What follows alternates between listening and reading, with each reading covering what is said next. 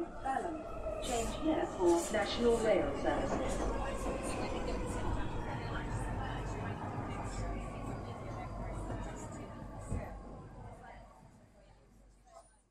Bine revenit în stația Londra. Eu sunt Manuel Cheța de la manuelcheța.com și tu asculti podcastul Un român în Londra. Acest episod este un episod de vacanță, cum s-ar spune. Voi fi plecat peste mări și țări în perioada asta, așa că săptămâna asta, în perioada 27, 1, 27 iunie, 1 iulie, nu vom avea un episod de podcast obișnuit, însă vom avea un episod de podcast care cuprinde câteva părți mai importante, gen cum am aplicat pentru Settle Status, cum am luat testul Life in UK test și, bineînțeles, prin ce proces am trecut ca să aplic la cetățenia britanică. Așadar, have fun, ne auzim pe săptămâna cealaltă, respectiv pe 5 iulie. Succes! Dar vreau să vorbesc despre alte chestiuni pozitive. Și ca alte chestiuni pozitive, vorbesc aici de faptul că am reușit să primesc setul status pe data de 16 noiembrie 2020. Efectiv, ce s-a întâmplat în data de 14 noiembrie, când am trimis plicul către România, plicul pentru votat, m-am uh, întors acasă și am zis, ok, hai să mă pun să aplic pentru settle status. Eu aveam deja aplic settle status, însă era primis plicul settle status în 2019. Am vrut să mă asigur că la trecerea din 2019 în 2020 să nu am probleme și am zis, ok, Știam că puteam să aplic pentru settle status în 2020, dar am vrut să mă asigur că cumva sunt protejat. Știind de faptul că Home Office face tot felul de modificări din astea aiure legate de drepturile cetățenilor UE în, în UK, am zis ok, hai că mi-au settle status în 2019. Și atunci am calculat și în mod normal aș fi putut lua settle status în iulie 2020. Pentru că se calculează 5 ani cu o lună înainte de luna în care aplici tu pentru settle status. Dar se pare că pe la începutul anului 2020 Home Office a schimbat metoda de calcul a permanent residency, cum se calculează absențele alea și cum calculează aia 5 ani de zile pentru rezidența aia continuă.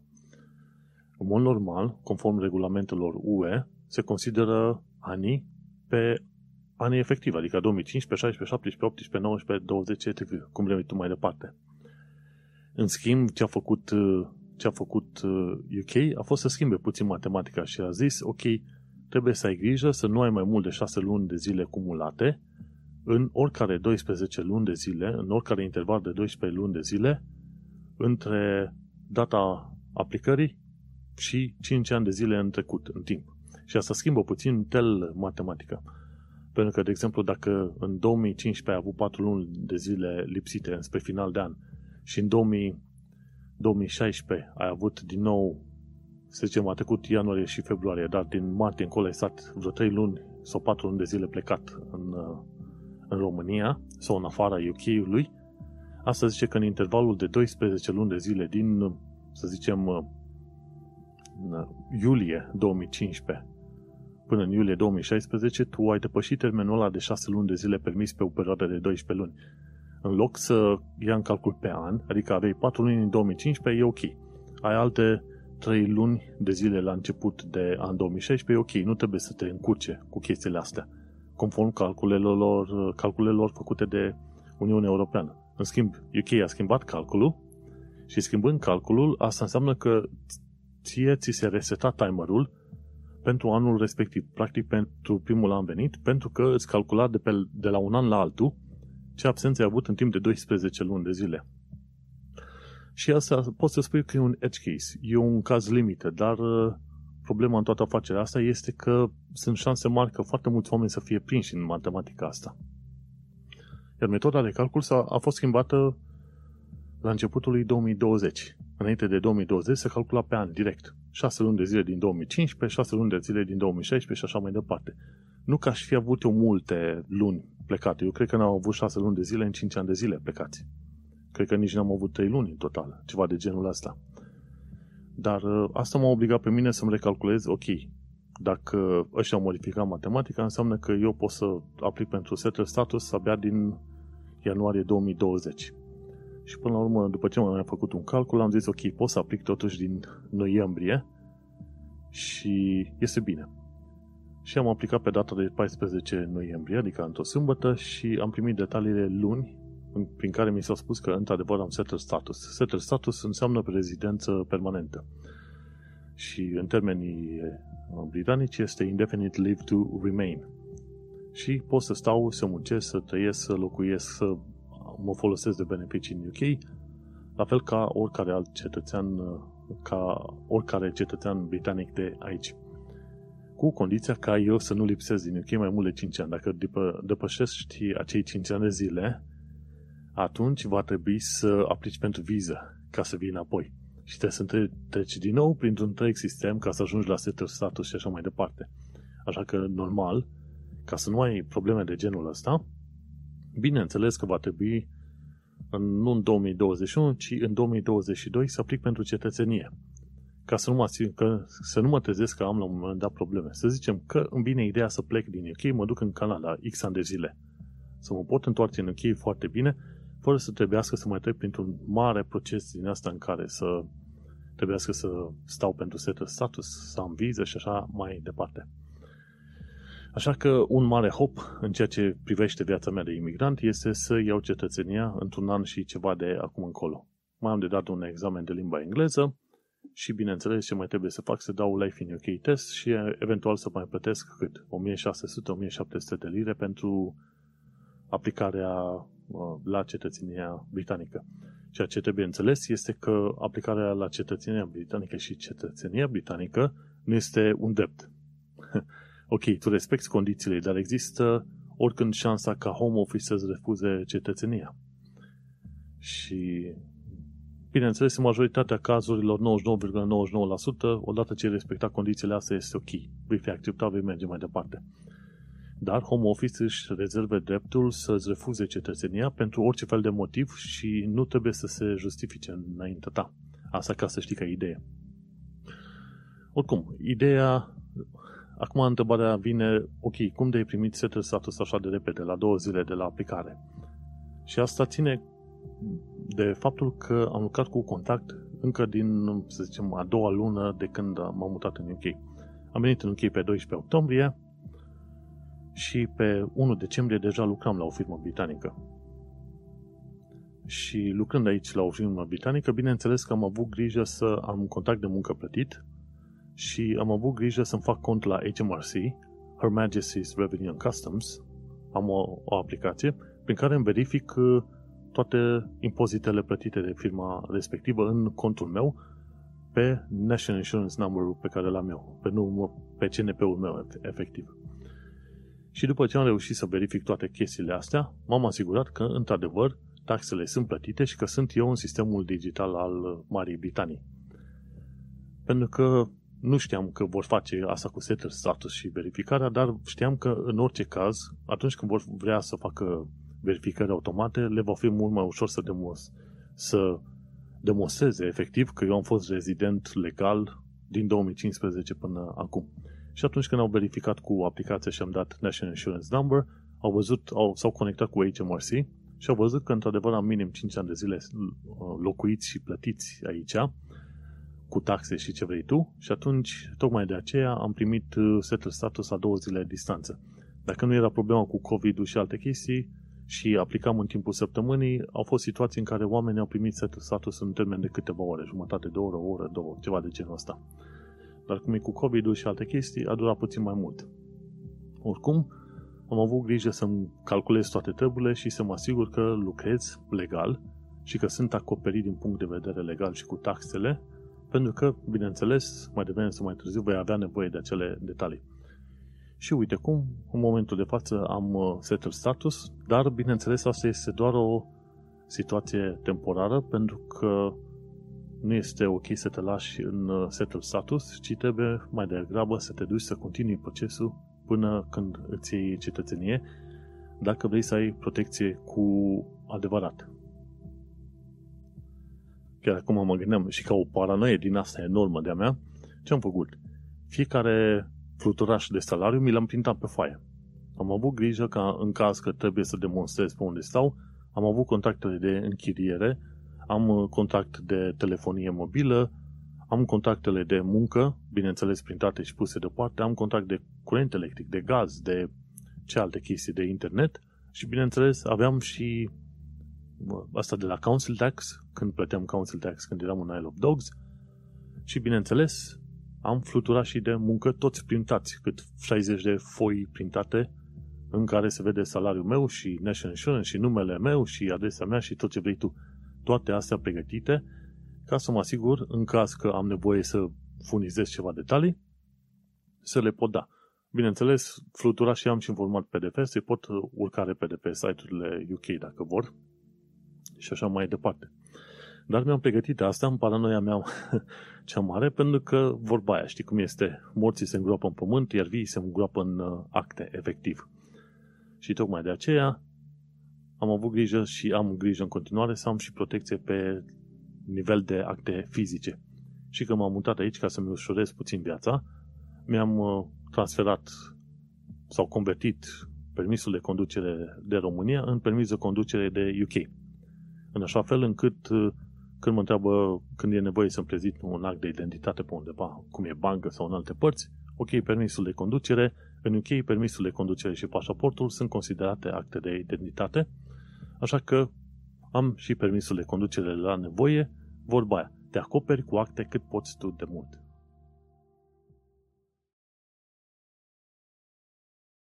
Acum hai să povestim de lucrurile care m-au interesat.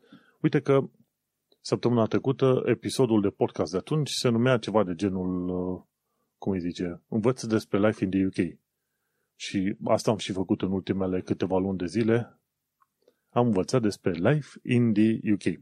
Efectiv, este cartea respectivă pe care o trebuie să o cumperi, dacă e vorba să o cumperi sau dacă vrei să o cumperi, de exemplu, de 150, 160 de pagini, în care înveți despre istoria UK, tradiții, valori, concepte fundamentale, bineînțeles, persoane importante de-a lungul istoriei, persoane importante din domeniul sportiv, muzical, despre, să zicem, în principiu despre legislativ și despre guvern, cât de cât să-ți creezi o imagine pe larg, așa, despre viața în UK. Uh, Bineînțeles, nu este obligatoriu să cumperi cartea, dar eu am cumpărat-o, am și în format fizic, am și în format e-book și, bineînțeles, este și un link chiar în show notes unde găsești să citești cartea în mod gratuit, e study guide.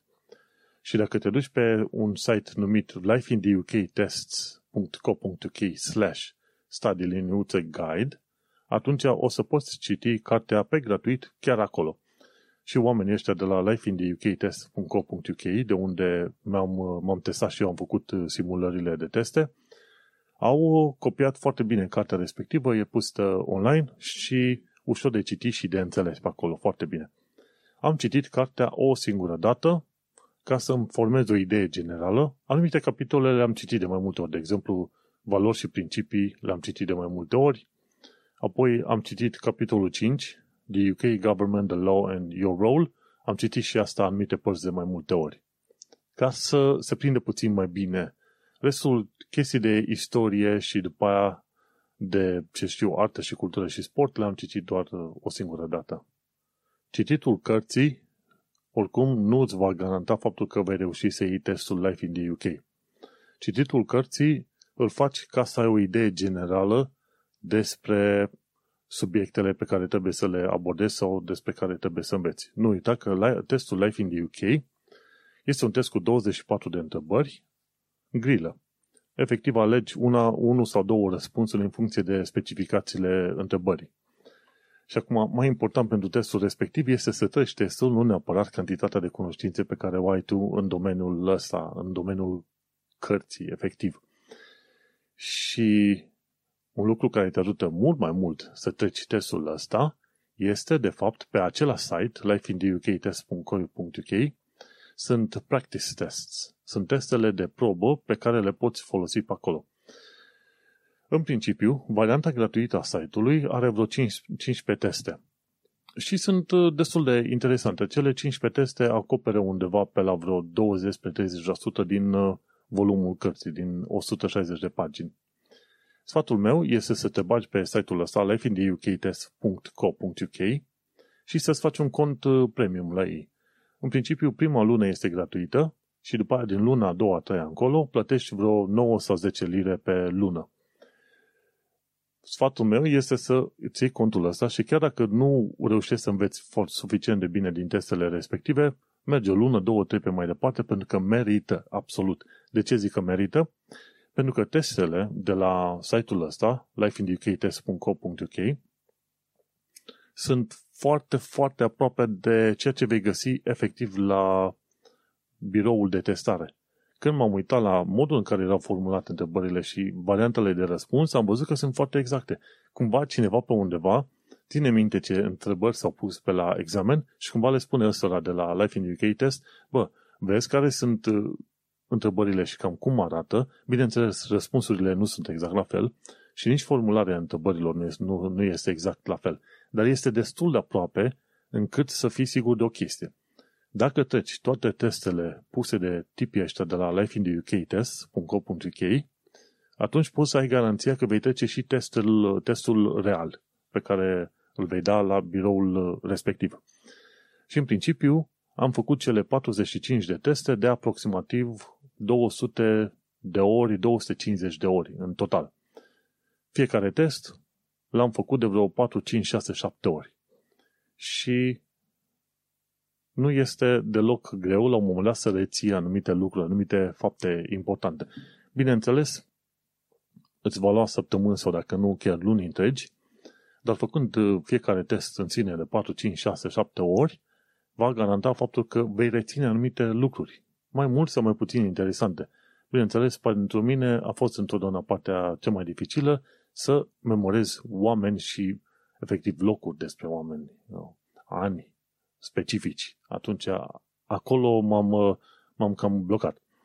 Dar făcând testele astea de foarte multe ori, am ajuns la un moment dat, din uh, toate cele 45 de teste, să fac toate testele, să iau toate testele cu 22 din 24 de răspunsuri. Când dai Life in the UK test, trebuie să iei, să dai doar 18 răspunsuri corecte din cele 24 ca să treci. Cu alte cuvinte, doar 6 răspunsuri incorrecte sunt permise și după aia pici. Așa că atunci când faci Life in the UK test și reușești să, la toate testele respective, să răspunzi la 22 din 24, ai șanse destul de mari să treci și examenul real. Și nu știam cât de importantă este chestia asta până când am ajuns la sala de examinare și am văzut, zic, ok, întrebare de genul ăsta am mai văzut, am mai văzut aia, am mai văzut aia. Și câteodată dacă faci de foarte multe ori testele astea, îți dai seama de anumite dăți, ani și persoane că există doar în anumite contexte. Și atunci cum a fost uh, întrebarea cu drepturile de vot la femei. Când au avut femeile să dreptul de vot la aceeași, la aceeași vârstă cu bărbații. Și a fost undeva în 1928. Și atunci printre variantele de ales era 1928, era 1908 și două cu 1800. Și citind odată cartea și făcând testele astea 45, făcându-le în total de peste 200 și ceva de ori, pur și simplu mi-am dat seama că, uite, n-are cum să fie anul 1800 și ceva, nu e nici 1908, pentru că nu s-a întâmplat mare lucru acolo. Ok, a fost 1928. Și testele grile, în principiu, sunt simple, pentru că chiar dacă ne-ai învățat, la un moment dat alegi unele dintre răspunsuri și mergi pe mai departe. Dar dacă vrei să ai o notă clară de trecere, bineînțeles, atunci e bine să faci testele astea. În varianta gratuită de la lifeintheUKtest.co.uk ai doar 15 teste. Acces la cele 15 teste și e bine să faci ale 15 teste până când te plictisești și până când le înveți suficient de bine. Adică să știi cam ce răspunsuri ar fi corecte. După aia, te pui și plătești varianta premium ca să ai acces la restul de 30 de teste până la 45. Și în mod sigur, iei testele astea, vei lua și testul normal. O anecdotă, la un moment dat îmi aduc aminte că făceam teste noaptea târziu când eram foarte obosit și zic, mă, dacă reușesc să fac testele astea și sunt, când sunt foarte obosit și nici nu, dau, nu văd bine unde dau click, este aproape sigur că până la urmă și testul real îl, îl voi lua. Și în principiu, pentru testul Life in the UK, când te duci la centrul de examinare, îți dă 45 de minute să-l faci. Dar uh, dacă ai făcut testele astea Life in the UK, pe site-ul pe care l-am precizat de un milion de ori deja, Ei bine, îți vei da seama că n-ai nevoie de mai mult de 5 minute. Chiar, chiar 3 minute, dacă stai să te gândești bine, îți trebuie undeva între 3 și 5 minute să termin testul, nu 45 de minute. Și uite-te că așa și fost. Când am fost de am dat examenul, testul respectiv l-am dat într-adevăr în 5 uh, minute și am și ieșit. Și acum la întrebarea evidentă, de ce am nevoie de acel uh, Life in the UK test? Ei bine, ai nevoie de Life in the UK test atunci când vrei să dai de cetățenie. În principiu, pentru aplicare la cetățenia britanică, îți trebuie următoarele chestii. Să ai ce rezidență permanentă, să fi trecut un an de zile de la rezidența, de când ai primit rezidența permanentă, după aia să ai minim 18 ani, să ai intenția de a rămâne în UK, să fii cetățean bun, respectiv fără condamnări penale, să dai testul de limbă, pe care l-am dat deja și testul ăla la aproape toată lumea alea. Aproape toată lumea, nu zic că toată lumea, pentru că, într-adevăr, trebuie să știi să comunici cu omul de, din fața ta. L-am dat și pe ăla și, bineînțeles, mai trebuia să dau Life in the UK test. Odată ce ai luat uh, Life in the UK test și ai testul de limbă, trebuie să aștepți să fi trecut cele 12 luni de zile de când ai rezidență permanentă ca să, aplici, ca să aplici la cetățenie. Și când uh, aplicarea la cetățenie se face online. Trebuie să ai și banii pe cont pregătiți deja când faci aplicarea la cetățenie. Și în principiu trebuie să plătești vreo 1300 și ceva de lire când vrei să aplici pentru cetățenia britanică. Condiția asta cu 5 ani de zile plus încă un an este valabilă pentru cei care au settled status, adică europeni care s-au mutat în UK. Uh, Am înțeles pentru alte căi de a primi cetățenia ar fi fost vreo 7 sau 8 ani de zile, ceva de genul ăsta, nu mai știu sigur. Eu am fost mai egoist și m-a interesat mai mult pe partea de europeni. Și uite că odată ce ai uh, examenul de limbă și Life in the UK test, primești niște coduri unice de referință și pe alea le pui în uh, formularul online când aplici pentru cetățenie. Și când aplici pentru cetățenie, în ziua în care aplici, trebuie să te asiguri că cu 5 ani de zile înainte, în exact ziua aia, tu erai în UK. E o chestie tehnică pentru care te poate pica la aplicație. Și sunt, am înțeles că sunt încă destul de mulți oameni care pică la, test, la aplicarea cetățeniei, tocmai pentru că în urmă cu 5 ani de zile, în exact ziua respectivă, nu erau în UK. Și e o chestie foarte ciudată, dar asta e. Trăiești și înveți. Ca să te înscrii la acest examen de Life in the UK test, trebuie să te duci pe site-ul guvernului, gen British Citizenship, dar e o pagină numită gov.uk slash apply citizenship indefinite leave to remain. Și acolo undeva mai jos în pagină îți zice Have passed the Life in the UK test. Când dai click pe linkul respectiv, îți spune book the, book the Life in the UK test. După ce te înscrii pentru testul respectiv, poți să alegi un anumit centru de testare și te duci la centrul respectiv și dai testul. Și în principiu, când e vorba să te înscrii, cum am fost eu luni la ora 10, adică ieri, la 10 dimineața, la 9 jumate trebuia deja să fiu la test acolo. Pentru că sunt o serie de pași administrativi de făcut până când te bagă în test. Așa că cu jumătate de oră înainte trebuie să fii deja la centrul de testare.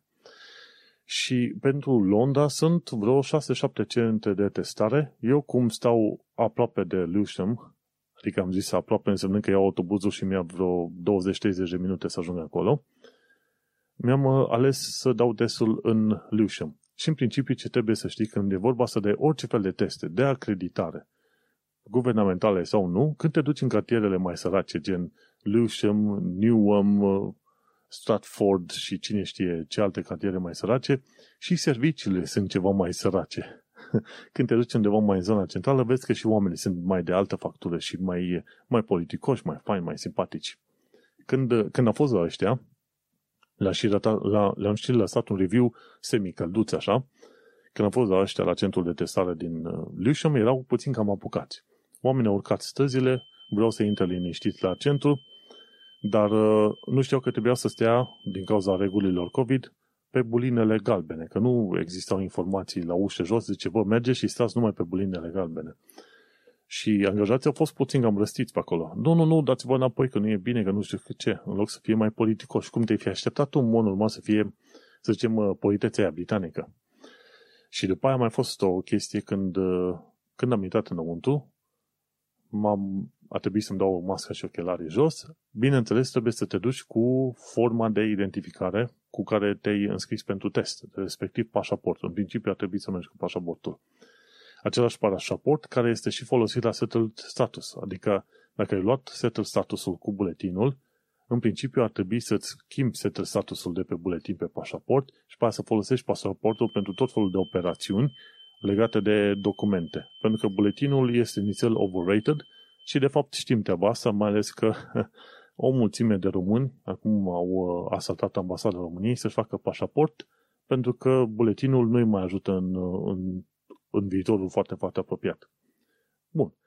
Rezolvând problema cu pașaportul, au vrut să mă identifice, să vadă că e numele meu exact acolo prezentat și, bineînțeles, fără mască și ochelari să-mi facă poză și să-mi verifice, de exemplu, mâinile și la picioare dacă n-am uh, foi ascunse, că vor să se asigure că nu citești, că nu furi la examen. Așa, bun, și pe mai departe, la un moment dat ți se cere să scoți totul din uh, buzunare ca să nu ai nimic. Și eu am scos uh, buzunarul pe din afară și buzunarele din spate, de la pantaloni. Și tipul ăla se răsise la mine, gen, domnule, eu ți-am spus numai din față. Și m-am uitat urât la el așa și atunci mai în lene mi-am pus înapoi buzunarele și părea că oamenii ăștia abia început să ziua, la 9 jumate dimineața și deja se răstau pe la oameni.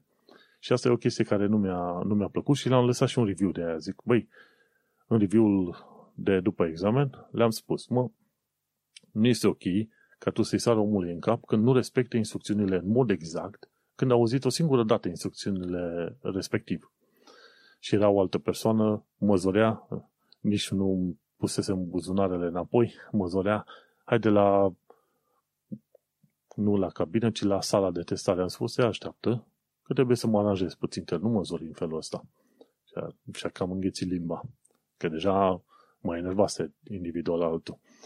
Și la sala de test, când te duci, un calculator, e deja aplicația pornită, e deja pe numele tău acolo pus.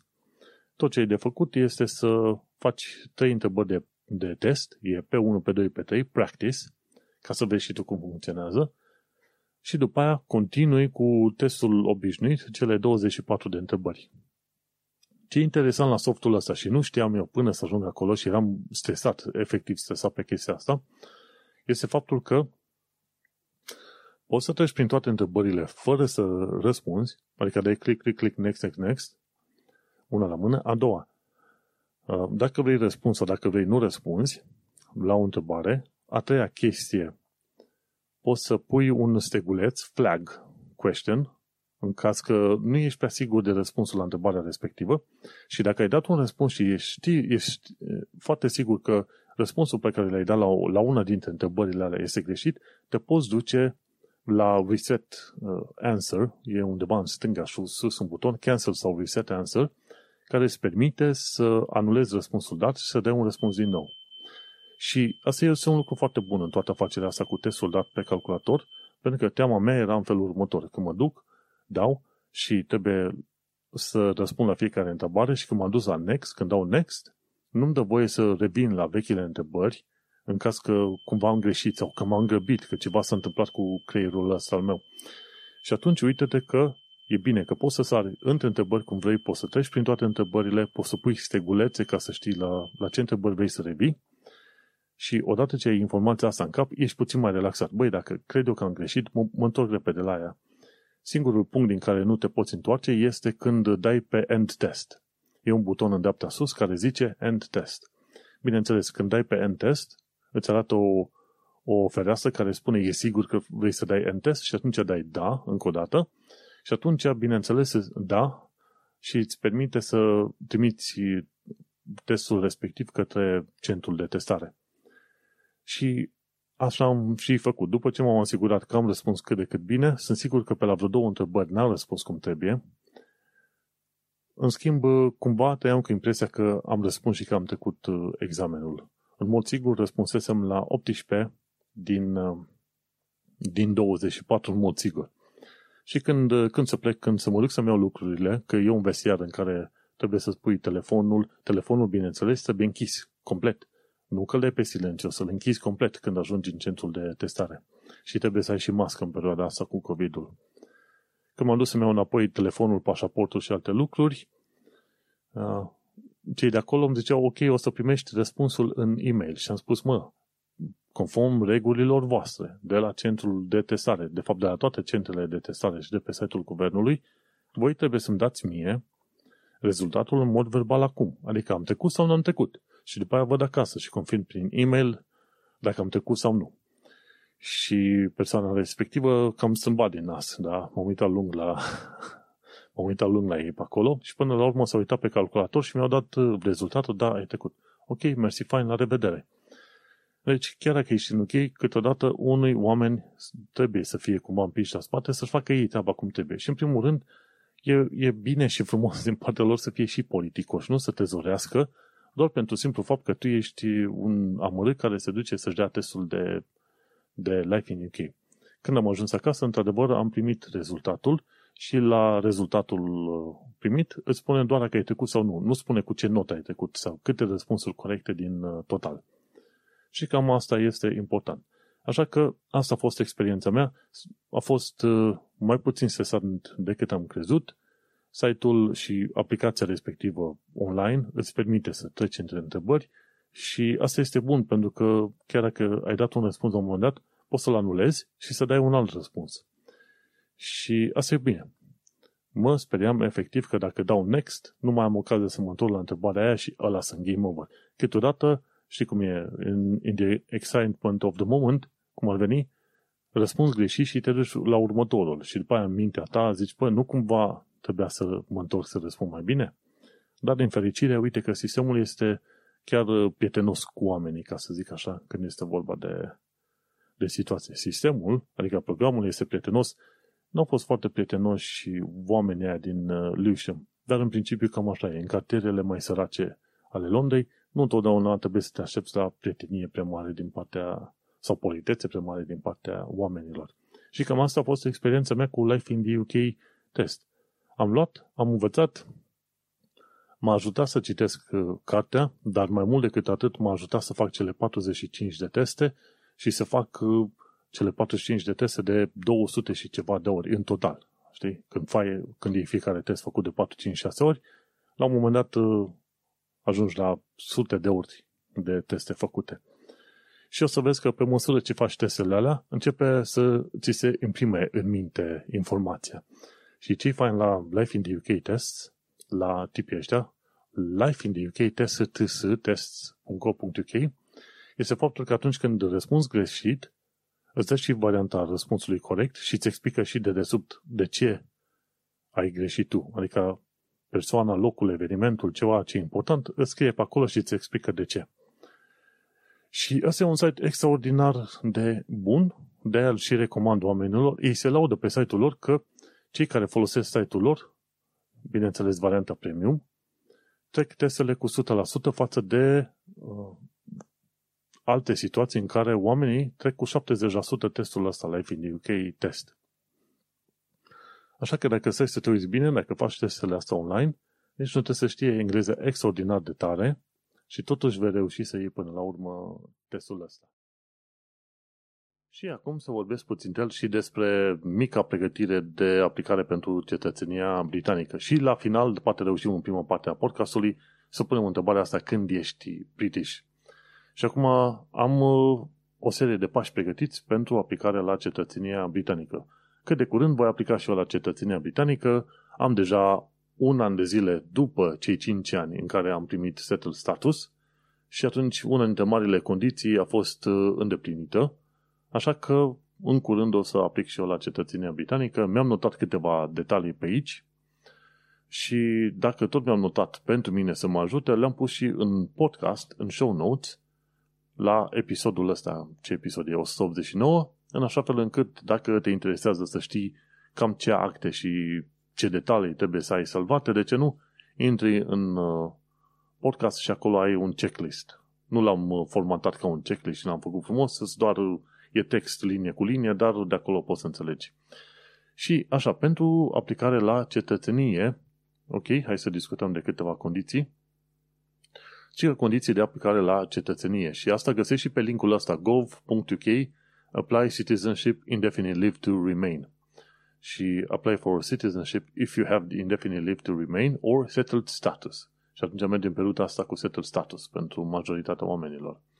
Condiții de aplicare, ci că trebuie să ai 5 ani de zile de rezidență permanentă, 5 ani de zile de rezidență ca să primești acea rezidență permanentă, după aia plus un an settled status. Să ai minim 18 ani, să fi fost în UK prezent fizic 5 ani de zile înaintea uh, în data de aplicare. De exemplu, dacă aplic uh, acum pe 20 noiembrie, pe 20 noiembrie 2016 eu trebuia să fi fost în UK prezent fizic. Altfel uh, se anulează chestia asta și nu sunt efectiv îți, îți blochează aplicarea, aplicația doar la cetățenie, doar pentru simplu fapt că tu n-ai fost în ziua respectivă în UK, deși ai fost probabil 2-3 săptămâni înainte sau după. Bun, trebuie să dovedești că ai cunoștințe de limba engleză. Hai să notăm alte chestii pe aici. Deci ai cunoștințe de limba engleză. Ce mai contează să dovedești este faptul că știi să treci sau ai trecut testul Life in UK test, Life in UK test, așa, să continui, să arăți că vrei să lucrezi în continuare, să locuiești în continuare în UK. Asta e doar o bifă pe care o dai pe formular acolo. Să ai caracter bun, adică să nu fie avut uh, condamnări penale și nici măcar amenzi neplătite. Dacă ai avut amenzi, e o chestie, dar să fie avut amenzi neplătite nu este bine. Și după aia mai sunt niște condiții speciale legate de timpii petrecuți în afara UK. Și anume, să zicem felul următor. În ultimii 5 ani de zile n-ai, n-ai voie să fi fost în afara UK mai mult de 450 de zile. În ultimele 12 luni, tu n-ai voie să fi fost în afara UK mai mult de 90 de zile. Există anumite limite și plus minus toleranțe pe acolo, dar în principiu nu mai mult de 90 de zile în ultimul an și nu mai mult de 450 de zile în ultimii 5 ani de zile. Și mi se pare că sunt nu mai mult de 270 de zile în ultimii 3 ani de zile. Și astea sunt, bineînțeles, alte condiții pe lângă celelalte pe care le-am uh, pomenit deja. Pe lângă astea, când aplici în formularul ăla online, o să-ți trebuiască să spui adresele și detalii de uh, angajator da, de angajator din ultimii 10 ani de zile, dacă ai stat 10 ani de zile în UK. Dacă nu, pe cât ai stat în UK. Trebuie să spui intervalul de timp cât ai lucrat la fiecare firmă, numele firmei, bineînțeles, și tot felul de detalii de companie, de, de exemplu adresă, telefon și tot felul de detalii pe care le poți avea legate de companiile alea și pentru fiecare companie la ce, pe ce rol ai lucrat. Care a fost poziția, ce salariu, ce national insurance ai, number, trebuie să le ai undeva uh, separat și, bineînțeles, în cadrul firmei respective, pe ce payroll number erai deja. În sursele interne o să-ți dea un payroll ID sau number, ceva care poți să-l prezinți. Și asta sunt detaliile de firme pe ultimii 10 ani. După aia, ce vei mai avea nevoie e să notezi detaliile părinților. Pentru fiecare părinte, data de naștere, locul nașterii și numele. După aia, ce mai trebuie să ai este să știi exact data în care ai primit acel set de status și să ai și PDF-ul respectiv, că mai nou se trimite PDF cu acel set de status. Bun. Bineînțeles, trebuie să aplici și online. Este un site pe unde te duci și primești mai multe detalii legate de set de status. Aici, în uh, sursă, în show notes, am pus câteva linkuri către videouri care îți expun uh, Uh, video citizenship pas cu pas, uh, cum, cum se face progresia în formularul online, bineînțeles detalii despre referenți pe care trebuie să le dai, cum să urci de documentele și, de exemplu, prin uh, pașii prin care ar trebui să treacă o tipă unguraică să aplice pentru cetățenia britanică, deși era aici de vreo 10-15 ani, venise ca copil. Bun, ce, do- ce documente ai nevoie să aplici pentru cetățenia britanică?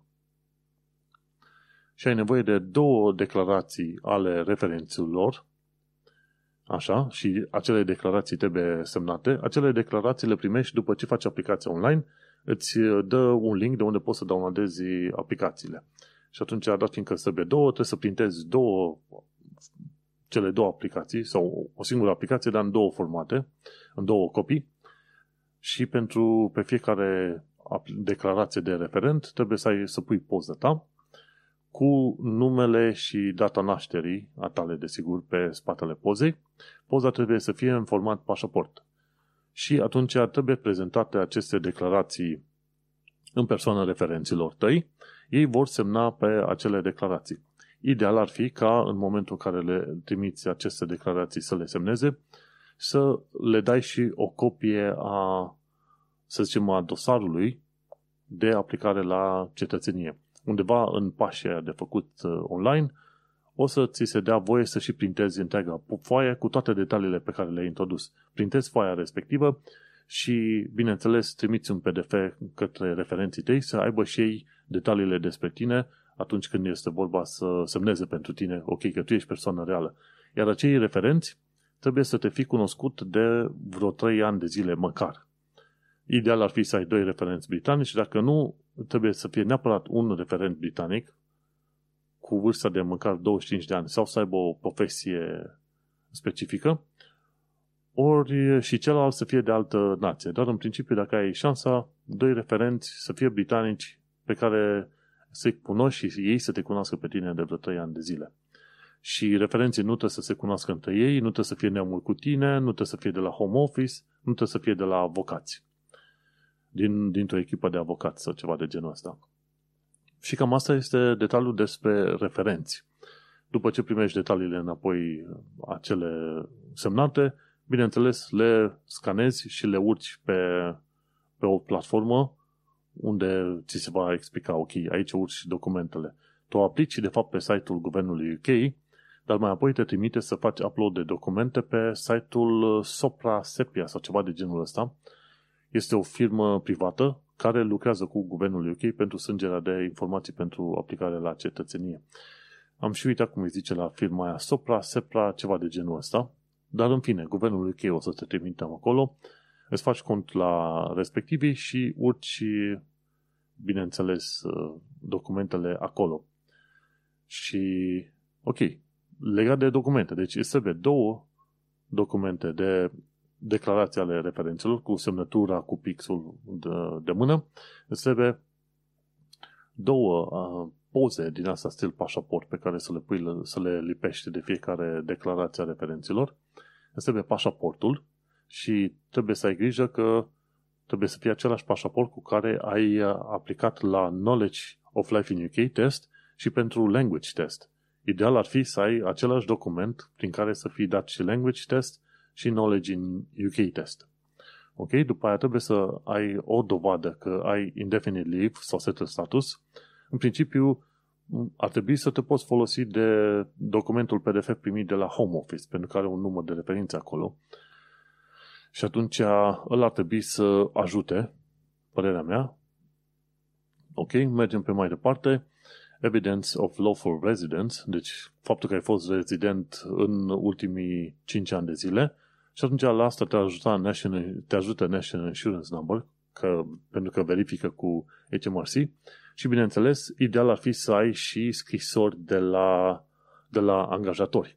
În principiu, dacă încă n-ai cetățenie britanică, ideal ar fi să ceri tot felul de scrisori de recomandare de la fiecare job pe care l-ai avut, să le ții cu tine, știi? Să, să specifice între ce date ai lucrat, pe ce mun- meserie și cum a fost. Știi? Deci, chiar dacă încă nu ai aplicat sau nu vrei să aplici în viitor la cetățenie, de ce nu, la orice firmă lucrezi, când pleci, cere, cere o scrisoare de la firma respectivă să specifice că ai lucrat între data X și Y acolo, pentru că te va ajuta pe viitor. Bun, după aia, pe lângă asta, îți mai trebuie Life in UK test, să demonstrezi că l-ai trecut. Când ai Life in UK test, o să primești un număr de referință prin e-mail. Ăla trebuie ca să-l bagi în platforma online. După aia trebuie uh, testul de limbă, la fel, primești o referință, primești și un certificat de luarea testului de limbă și, bineînțeles, primești un cod de referință, ăla la fel, se bagă online. Pe mai departe, trebuie cel mai recent uh, certificat P60. Mi se pare că la fiecare final de an primești un P60 la muncă. Dacă nu l-ai primit până la ora asta, trebuie să ți în obicei să-l primești, pentru că, în principiu, Așa vei afla, de exemplu, tot felul de detalii interesante de, legate de firmă, cât ai plătit pe anul în curs și așa mai departe. În cazul meu, eu îmi salvez fiecare PDF de salariu cu fluturașul, pentru că este important, și după aia, pe fiecare an, este, pe, este formularul P11D, care e ăla de expenses, îl salvezi și pe ăla, deși nu are niciodată nimica mare brânză în el, și bineînțeles și formularul P60.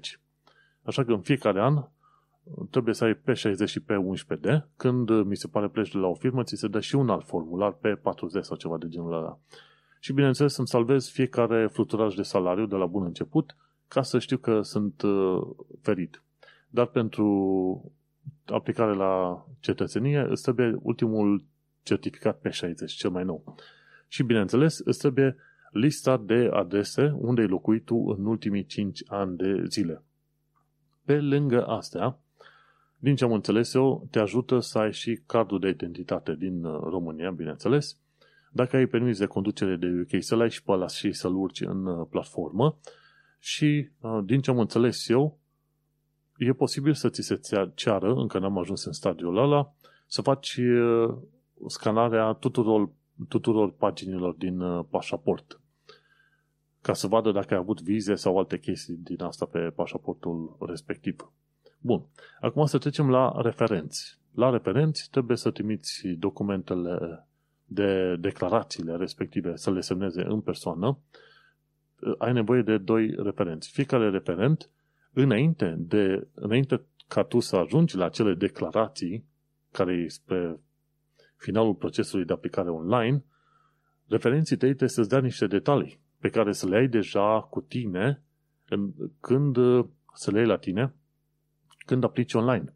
Și atunci ei trebuie să se emită titlul, domn, doamnă, ce mai fi, Mr., Miss și așa mai departe, given names, surname, gender, date of birth, address history for previous three years, deci adresa pe ultimii trei ani, phone number, email address, profession, nationality, passport number și cum te cunoaște pe tine uh, respectivul referent.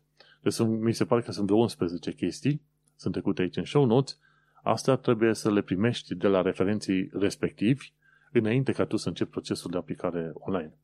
Bineînțeles, adresele pe ultimii 5 ani de zile trebuie să spui când ai început și când ai terminat de stat la o anumită adresă și adresa completă. Ok? Și este bine să îți, este bine și necesar să ai detaliile de călătorie din ultimii 5 sau 6 ani, 5 ani de zile. Trebuie să știi când ai plecat în concediu, când te-ai întors și unde te-ai dus în concediu și, bineînțeles, motivul pentru care te-ai dus. Vizită la neamuri sau ce știu eu pe acolo. Dacă concediul a fost mai scurt de două zile, adică te-ai dus vineri, ai venit duminică, alea nu se pun. Alea mai mari de două zile se pun când uh, trebuie să treci acele detalii de căsătorie.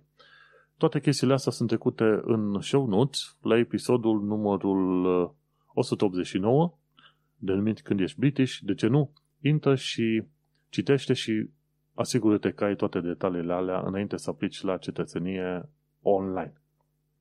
Ok, și cred că mai avem un minut de discutat și să întrebăm, ok, când ești British? Mi-aduc aminte așa cu, nu neapărat cu stupoare, dar așa cu, cu glumă, ca să zic așa, de reacția unor bulgari când am mers la un eveniment în Enfield, undeva în nordul Londrei, la un moment dat, era un festival est-european, unde erau invitați și români și bulgari, o chestie de conviețuire acolo foarte faină. Și Alexandra Bulat împărțea tot felul de pliante pentru bulgari în special, pentru, în limba bulgară și le cerea oamenilor să se înscrie la setul status pentru că altfel va fi foarte greu sau imposibil pentru ei să mai stea în UK. Și ce s-a întâmplat? La un moment dat, tot împărțind pliante cu Alexandra Bulat pe acolo, un uh, tip bulgar se întoarce către mine și n-am nevoie de pliantele astea, eu sunt British. Și m-am întrebat așa, uh, unde începe British, unde se termine și cum este toată treaba asta, pentru că omul nostru în atitudine părea este european 100%, nici accentul nu-l avea, nici comportamentul, nici îmbrăcăminte, nici nimic. Deci, deci omul nu, nici nu dădeai un British coin pe el și până la urmă totuși zicea că este British. Și acum e o întrebare pentru toată lumea. Când ești British? Când începi să fii British când ești full British sau dacă vei fi vreodată British, mai ales că ești străin. Aș fi curios să văd dacă primesc răspunsuri de la oameni. Din ce am înțeles eu, au fost uh, o serie de sondaje făcute online acum un an sau doi ani Și britanicii, jet pe jet, născuți, care au trăit aici, au, mai, uh, mai tot spuneau, faptul că primești cetățenia britanică nu te face British. Și până la urmă, din tot felul de discuții pe care le-am, uh, le-am văzut prin uh, podcastul noastre de imigrație și pe site-ul de imigrație, în principiu, părerea generală este că odată ce ai luat cetățenia britanică nu înseamnă că ești British, dar că ai început un proces și toată chestia asta este un proces de dezvoltare. În principiu, sunt unii care ar putea fi British fără să aibă cetățenia britanică sau sunt unii care au cetățenia britanică și probabil nu vor fi British ever and never. Deci e vorba și de identitatea pe care uh, ți-o asumi într-un fel și, bineînțeles, și de procesul prin care treci. Așa că la întrebarea când ești British, nu am niciun răspuns foarte clar la treaba asta, dar adevărul este că am uh, totuși un răspuns. Când poți să încep să fii British, probabil e oricând, probabil și fiind în România și urmărind materiale despre UK, despre limba engleză, despre istoria britanică și așa mai departe, de ce nu? Poate să existe întotdeauna un început când uh, poți să devii British. Așadar, iată-ne la finalul episodului 217, un rebroadcast, unde am repovestit despre Settle Status, Life in UK Test și despre aplicarea la cetățenia britanică. Noi ne mai auzim pe săptămâna viitoare, pe 5 iulie. Succes! Change here for National Rail Service.